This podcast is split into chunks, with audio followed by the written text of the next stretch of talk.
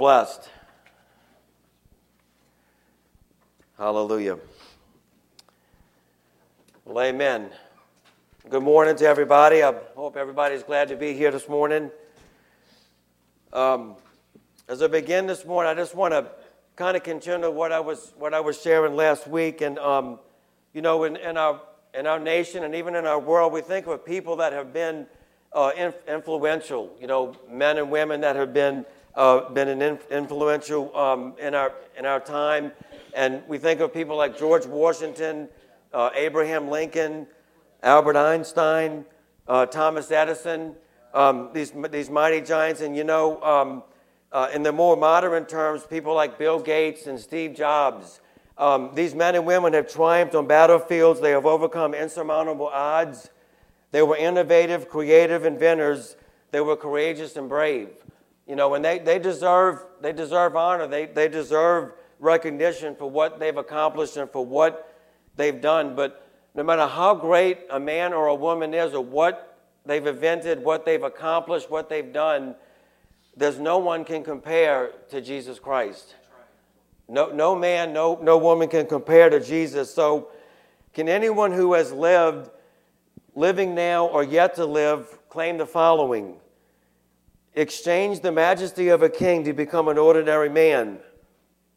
Came to a place knowing when he arrived he would be rejected. The Bible says he was despised and rejected. Though he was God, he learned obedience he willingly gave himself up to suffer and die, took upon himself the sin of the world, though he was perfect. So perfect he knew no sin, yet became sin to save a lost world. He died in your place so you might be free, that in him you will live forever. No one can compare to the name of Jesus. There's no man, no woman who has ever lived that, that is greater than the name of Jesus. And you know, Jesus wasn't great because he was a good teacher, because he raised the dead, because he healed the sick. Jesus was great because he was willing to humble himself, to become a man, the Bible says, and to suffer and to die, that you and I might have life and life everlasting. So I'm continuing this series I started last week that Jesus is the greatest of all time. This would be the second part. And you know, traditionally, this Sunday is. Um, is Palm Sunday, the Sunday where Jesus rode in, rode into Jerusalem on a donkey. And if you remember, the Bible says that the people there they they laid palm branches at the feet of Jesus, and the Bible says that they sang Hosanna, Hosanna to the God who reigns to the to the, to the God in, on high. And uh, but just a week, less than a week later, the Bible says that the crowd was shouting, "Crucify Jesus." Now the Bible doesn't say it was the same crowd or the same people, but it is interesting to see the, the change that took place in just less, less than a week. But, but Jesus is the greatest of all time. Philippians chapter 2 says, Though he was God, he did not think of equality with God as something to cling to.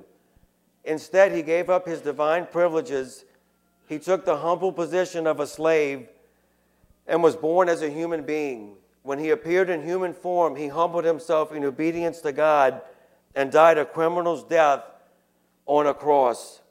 So as we approach uh, Easter, you know, the Easter season, is, is, is, we're approaching Easter season, the Easter service next week.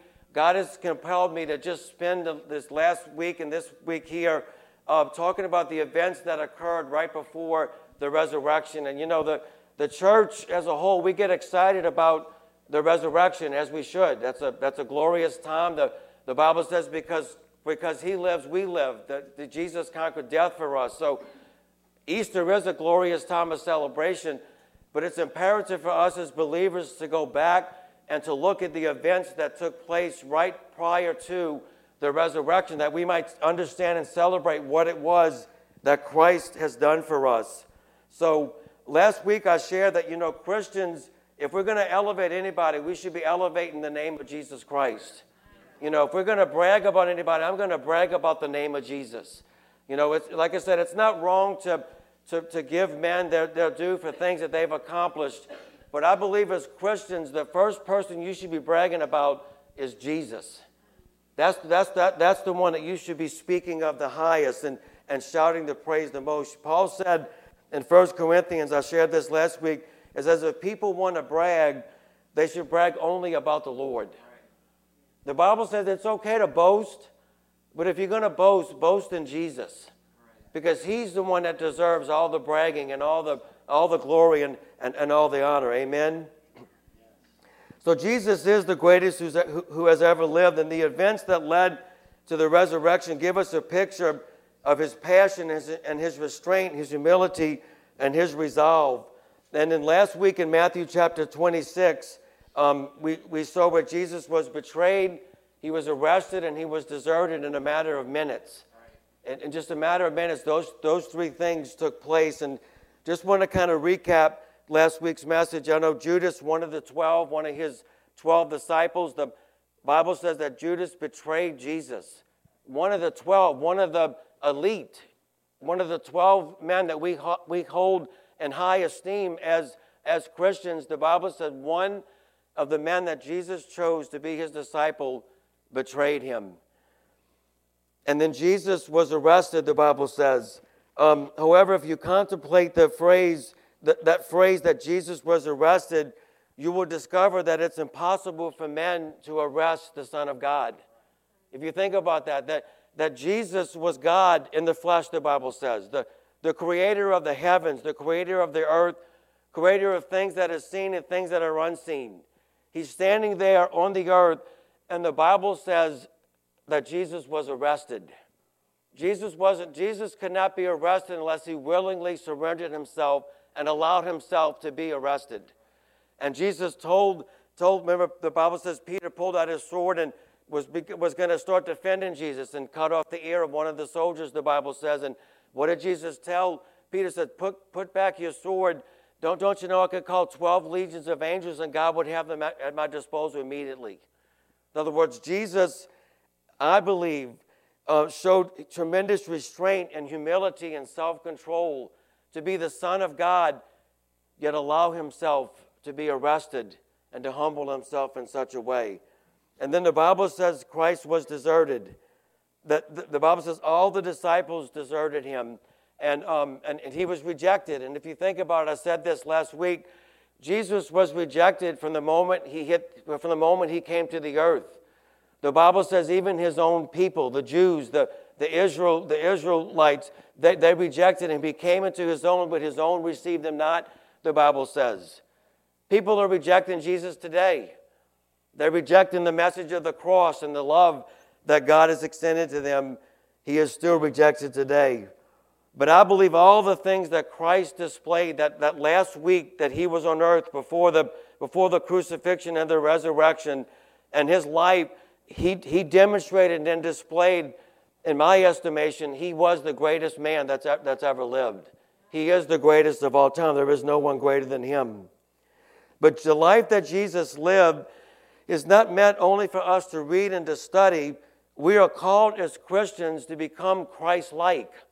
That, that's what a Christian is. We, they were first called Christians, the Bible says, because they, they, they, were, they, were, they, they looked like Jesus. They acted like Jesus. They talked like Jesus. They were, they were followers of Christ. So we must learn from his actions that we might become like him in every way. That, that's the goal of Christianity is to mimic and to follow and to become like Jesus Christ. It's not easy, it's, it's extremely difficult, but it's what we're called to do. Paul understood this when he wrote this in Philippians. He said, In this, so that I may know him experientially, becoming more thoroughly acquainted with him, understanding the remarkable wonders of his person more completely, and in that same way experience the power of his resurrection, which overflows and is active in believers and that I may share the fellowship of his suffering by being continually conformed inwardly into his likeness, even to his death, dying as he did. Paul understood that there was something to learn from Christ, even in the way he died. That, that there was something about this man, this humility, this brokenness, this obedience, this, this resolution for him to go to the cross, that even in his death, Paul said, I want to learn more about who this man was. And I can tell you for me, I want to know, I want to know that man. I, I want to know who this man was that would allow himself to suffer and to die and to humble himself and to become, the Bible says, a bondservant, to become a slave, that you and I might be free. There's something to learn in the life and in the death of Jesus Christ. And Paul understood this, and I believe that's what God is calling us to do. So, in last week's message, we, we, we read the passage of when Christ was, was arrested, and I believe Jesus was teaching us what it meant to surrender. And in today's message, we're going to look at the passage of the crucifixion, and I believe Jesus was teaching us what it means to become a sacrifice, what it, what it means to sacrifice. So, Luke's gospel gives the most detailed account of the crucifixion and that it shares the most of what it was that Jesus Christ said when he was on the cross and right, right before he went to the cross. And then John also shares something that Matthew and Mark doesn't share. So I'm going to look at the, uh, the passage that is there in, um, in, the, in the Gospel of Luke. But it's important for us to also remember before the crucifixion, uh, Jesus was extremely uh, beaten. He was tortured. The Bible says he was flogged. And um, I don't know, I, have asked this before, but Mel Gibson's film, The Passion of the Christ, I, I hope everybody in here has seen that film. If you haven't seen the film, you need to go, you need to see the film. He, he did an excellent job, I believe, of portraying what it was that Christ suffered and what he went through um, during the crucifixion and the flogging. But but the Bible says Christ was he was flogged, and, and it was a whip that was made that had that had metal and, and sharp sharp instruments and sharp pieces tied to the whip. And the Bible says the whip went, went to Christ, and when it when it went, it tore into his flesh and it pulled the flesh away from Jesus. So these things happened prior to him being nailed or crucified to a cross. And if you read the details, when he was arrested, they brought him into the high priest's home. They they, they did a mock trial. They tried to get people to come and, and accuse him. And the Bible says that everybody that came to accuse Jesus, what did they do? They contradicted themselves. They, they couldn't get the story straight because they were making everything up. None, none of these things were true. There was nothing that Jesus did that deserved, that deserved death. So it's important for us to go back and look at what happened. That, that Jesus was spit upon, he was slapped, he was beaten, he was mocked, all of these things took place before, before, the, before the crucifixion.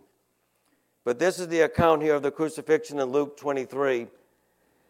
It says, As the soldiers led him away, they seized Simon from Cyrene, who was on his way in from the country, and put the cross on him and made him carry it behind Jesus.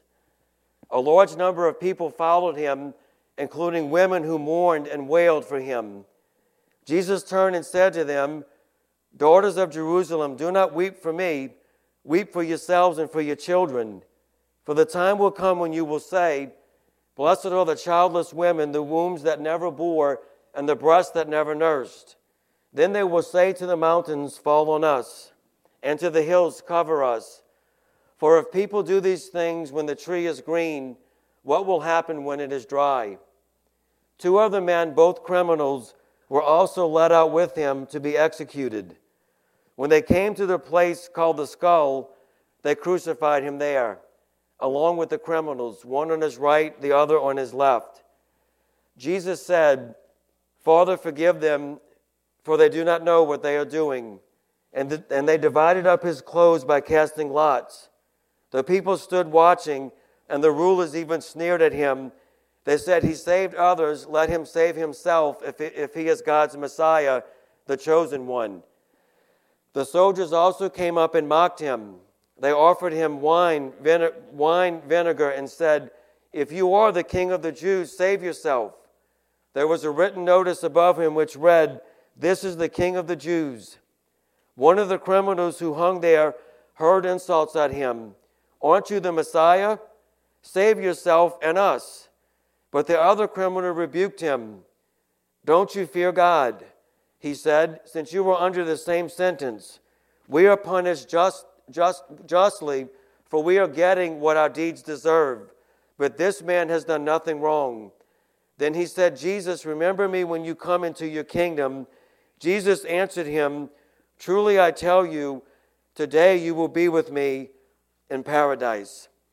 And, you know, what a remarkable passage there, and the way Luke really goes into detail of what, what happened there. But, but the words of this passage, again, they, they were really illustrated in that film that Mel Gibson did. And he, and, and he did the best job I think anyone has ever done of trying to reenact or recreate what it was that Christ, that Christ suffered. But this passage cannot be merely glanced at. I believe it must be read slowly and to understand deeply the cruel way in which Jesus was punished for no crime. It's, it's important for us to study this and see this. Um, and when I was studying this passage, I came across this commentary, which I thought was, was, was eye opening. It says, The crucifixion of Jesus Christ is both the most shocking event and the most wonderful event of human history. It is the most shocking event in that it, it is the creature murdering the creator. It is the most wonderful event and that it is the Creator saving the creature. And that, that is so powerful. I thought that was so, so accurate.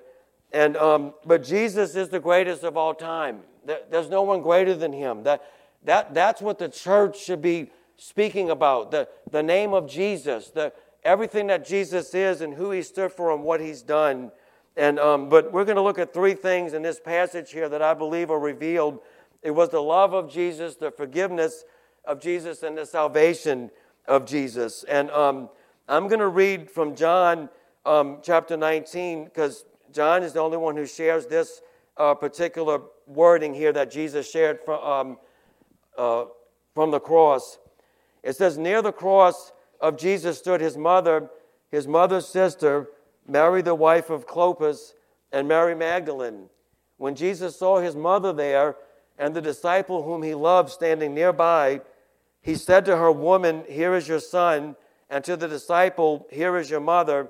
From that time on, this disciple took her into his home. So, the first thing we see when we see Jesus on the cross is no one loves you like Jesus does. No one loves you like Jesus does. As Jesus hung on the cross, one must ask himself, what was it that kept him there? What, what was it that compelled him to not just go to the cross, but to remain on the cross, to remain humiliated, to, to, to allow himself to be tortured, allow himself to, to die in such a way. It was his love. It was the love of Christ that compelled him to stand there. And it was a love that was so strong that it was given with no expectation that, it would, that we would return love back to him. It, it was an agape love. In other words, it was a, it was a love that, that, that, that was given that with, with no expect of love coming back. But here, John records these words of Jesus that, and think, think about this now, Jesus is on the cross. He's, he's hanging on the cross. He was nailed to a cross. The, the, the spikes went through his hands, they went through his feet, and Jesus is on a cross. And, and, and again, you got to see the film to understand, but it was the most excruciating death anyone could ever, could ever suffer. And it was, it was done in such a way where, where it was impossible to breathe. You, you, you basically died of suffocation. You, it was, it was impossible to exhale and to, to, just, to just breathe. And Christ is laying here, and the Bible says that he's showing concern for his mother. In other words, he, he, is, he, is, he, is, he is showing, showing concern for his mother. And as he's laying there, he's, he's, he's making a preparation for a way for her to be taken care of after he is gone. That's a love we'll never know. That, that, and he wasn't there complaining, he wasn't bitter, he wasn't angry. He wasn't, he was, he was just pouring out love as he, as he hung there and as, as he was suffering. Jesus' care of his mother, his thoughts were on others, not, not upon himself. Everything that Jesus did was for us. I said that last week. That, that's what makes the, the gospel story and the, and the crucifixion so remarkable. Everything that Jesus did was for you and I. He didn't have to save himself. Jesus was without sin. He was Jesus was free. He was free of guilt. He, he, he had no sin, the Bible says. Everything Jesus did, he did for you. And he did for me. That's amazing. That, that, that, that's a love. That's a love that I don't think any of us can, can understand or we can comprehend. The Bible says in John 15, This is my commandment, that you love one another just as I have loved you. No one has greater love, no one has shown stronger affection than to lay down, to give up his own life for his friends. Je- Jesus didn't just teach love and speak love, Jesus demonstrated love by what he did. He became a sacrifice, he, he died for us, he gave his life up for you and I. That, that's a love we can't comprehend, but it's a love I want to know. It's a love I want to understand. See, in Jesus, and if you, if you look at, at the world we live in today, Satan has done a good job in deceiving people into thinking that God has sent Jesus to condemn them. That could not be farther from the truth. Jesus, Jesus didn't come to condemn us, the Bible says. The Bible says he came to save us.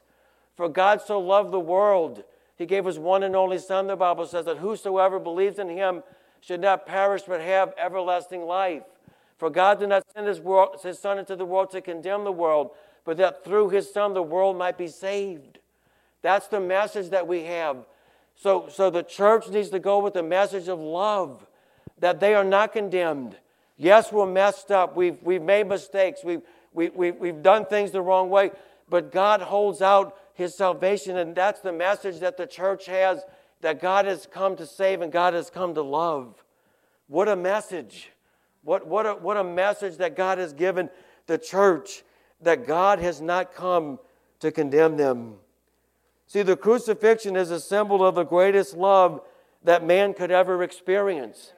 If you want to show what someone's loved, the cross is the symbol of love. That's a picture of perfect, pure love in the purest, purest sense. That Jesus was willing to stand in our place that you and I be, might be made right before God. And that's the message of the church. And God says, because He has loved us, what are we to do? We are to love one another. That, that's what God has called the church to do. And that, that Jesus is the healer, He's the, he's the uniter. We, we become one in Christ. That's where the division lines are broken down with race and religion and all these different things. Jesus is the great uniter. That's the message for our nation and for the world. It's Jesus. Jesus is the healer. He's the lover of our souls. Amen. The Bible says, How great is the love the Father has lavished on us that we should be called children of God, and that is what we are. See, that's what you should be bragging about. If you want to boast about somebody, let's boast about Jesus. He, he died, and, and I'm not just like made, made okay, I'm a son of God. We're sons and daughters of God. We're children of God, the Bible says, because of what Jesus Christ has done for us. That's something worth bragging about. That, that's something worth shouting about. That, that's something worth getting excited about, is what Jesus Christ has done for us. And then in Luke 23, it says, When they came to the place called the skull, they crucified him there along with the criminals, one on his right, the other on his left.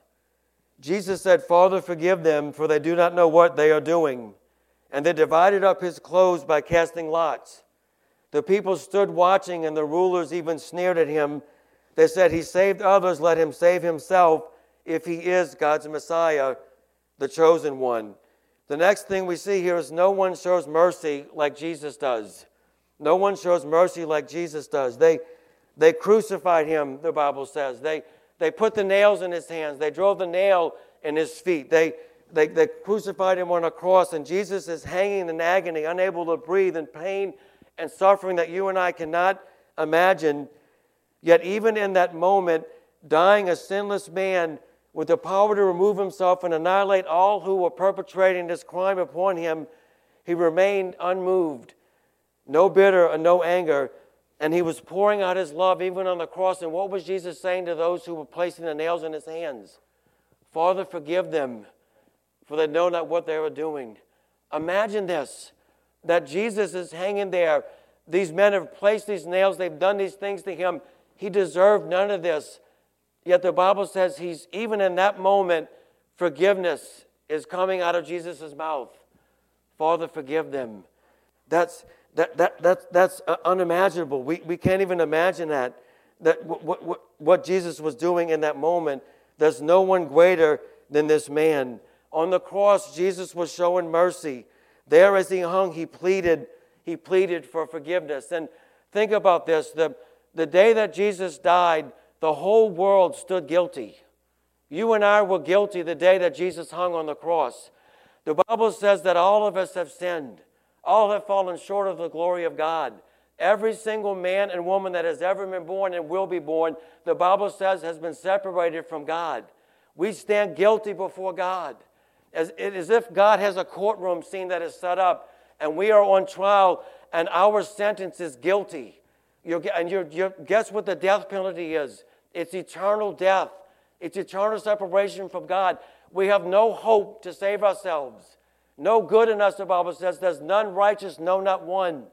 The day Jesus died, that was man's condition. We stood, we stood guilty in court. But guess what Jesus did? He stood up and said, I'll be your advocate. I'll be the one to die in your place. I'll stand in your stead and I'll die for you. Jesus became our advocate. He became our stead. He died in our place. Thank you, Jesus. Thank you, Jesus. The, the whole world was guilty, but there was an advocate. There, there was someone that was willing to say, I'll stand up. Though I was without sin, I'm perfect in every way, and I'll die in your place that you might be forgiven. That makes him the greatest man of all time. That Jesus was willing to do it for the whole world. Even knowing that we would reject him, the Bible says, Jesus was still willing to stand in our place. That's why we sing the song, Worthy is the Lamb. Worthy, worthy is the Lamb that was slain. Why was he worthy? Because there's no one else that could have satisfied God's requirement for the payment of sin. It had to be a sinless sacrifice. Only Jesus, only Jesus could satisfy that requirement. And he did it. Amen. He did it. The one sacrifice, the only Son of God, the Bible says, he was willing to die. And there, as he hung on the cross, was a picture of mercy. Mercy is being poured out, grace is being poured out, love is being poured out from the cross. That's what Jesus was speaking as he hung there on the cross for you and I. Look what Romans says. It says, Now it is extraordinary, it is an extraordinary thing for one to willingly give his life even for an upright man, though perhaps for a good man one who is noble and selfless and worth, selfless and worthy. Someone might even dare to die. But God clearly shows and proves his own love for us by the fact that while we were still sinners, Christ died for us. Therefore, since we have now been justified, declared free of the guilt of sin by his blood, how much more certain is it that we will be saved from the wrath of God through him?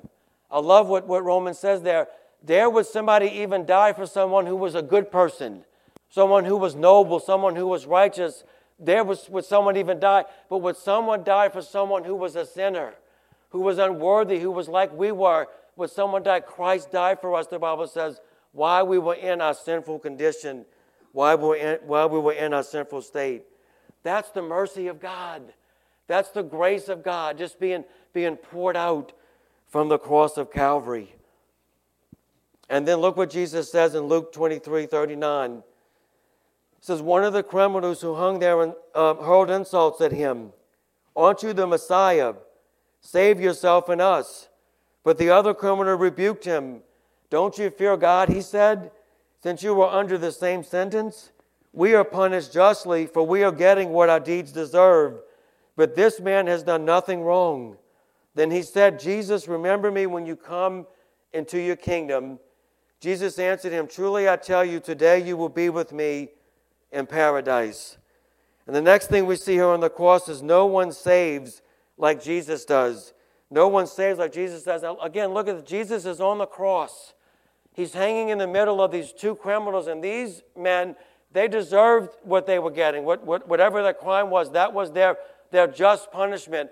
And Christ is, is, is crucified in the center of both of these men and even in that moment, the Bible says Jesus is pouring out salvation. He, he, he is saving even as he's hanging on the cross. The Bible says he is, he, salvation is going out. That's, that's a mighty man.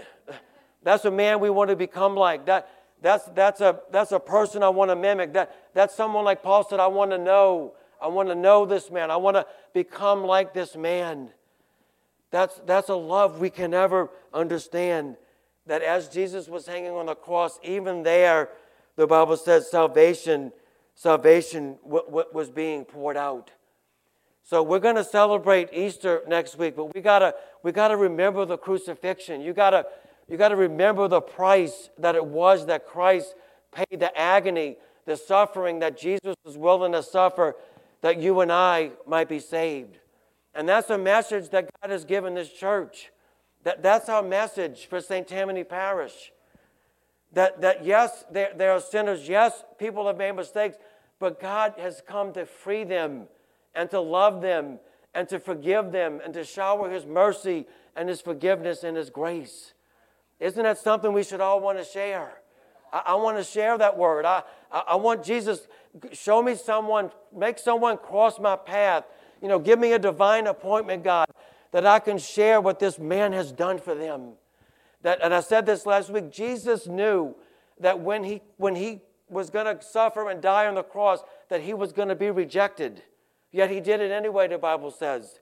He was still willing to die, though only a few, the Bible says, would, would find their way. Christ was still willing to hang and to suffer and to die for the sins of the whole world. That's a message, that's the message of our church. You know, we, we, we want people to come to church, but we want people to come to Jesus. We want them to find the love of Jesus. We, we want them to know Jesus like we know him. So, God, during this Easter season, I pray that, that God arouses our spirits, that He wakes us up inside of our hearts and gives us a, a passion, a compassion, and a passion to go and to spread the good news, to spread the love, the mercy, the salvation of God. That this cross, see, it, it, the, the, the cross is still speaking today. Yes, it was over 2,000 years ago, but the message is still, it's, a, it's, it's, it's for today. People need Jesus today. People need the Lord. They need to know the salvation of Jesus Christ, and that, that's what God has given the church. So, Jesus is the greatest of all time because He secured my salvation. My eternal life is found in Jesus Christ. So, that's why we shout the name of Jesus. We shout, that's what I said last week. We, you know, this, this church worship because we worship a certain way because we're the tabernacle church. We worship God because of who He is and what He's done for us. It's not, well, how did, why, why does your church or how does your church worship? No, I'm excited about what Jesus has done for me. I'm going to raise my hands. I'm going to clap my hands. I'm going to shout. I'm going to dance. I'm going to jump. We're going to do all things. Why? Because God is worthy. He's worthy. And, and there, should be a, there should be a shout inside your spirit. There, there be, if God has resurrected your spirit, if the Holy Spirit has invaded you and has, has indwelled within you, then there should be something inside of you that wants to glorify God. And if there's not, we need to ask God why. why, why is it there, God? I, and like Paul said, ask the Lord, I want to know you, Lord. I want to know this man that, that was willing to suffer, that was willing to die. Amen. God is so good to us. The crucifixion, and I, I, I can't tell you how many people, when they, they saw Mel Gibson's film, and these people who were in church, they were Christians, they said, I never knew that that's what a crucifixion was. They read the passage just like we read the passage in, in just three or four words. What does it say? What does it say? They crucified him. And then we just keep reading. Well, no, they crucified him on a cross. They nailed him to a cross, and when people saw that, they, they were blown away, and the, the flogging and the beating and everything. And really, I don't think he, he could depict. The Bible says that Jesus was so disfigured that he was beyond human recognition. He didn't even look like a man. And, and uh, we, we can't comprehend that. But it was because of God's love. The Bible says, For God so loved the world. That's what God has done for us. So there should be excitement, there should be enthusiasm that, just as I said at the beginning, what is man? God, why do you even care about me? I'm a wreck. I'm a mess. I'm imperfect. I'm flesh and blood. What is man that you are mindful of him? God showed us how much he loves us by sending Christ to die on the cross for us. Amen. Praise God. You can stand to your feet, please.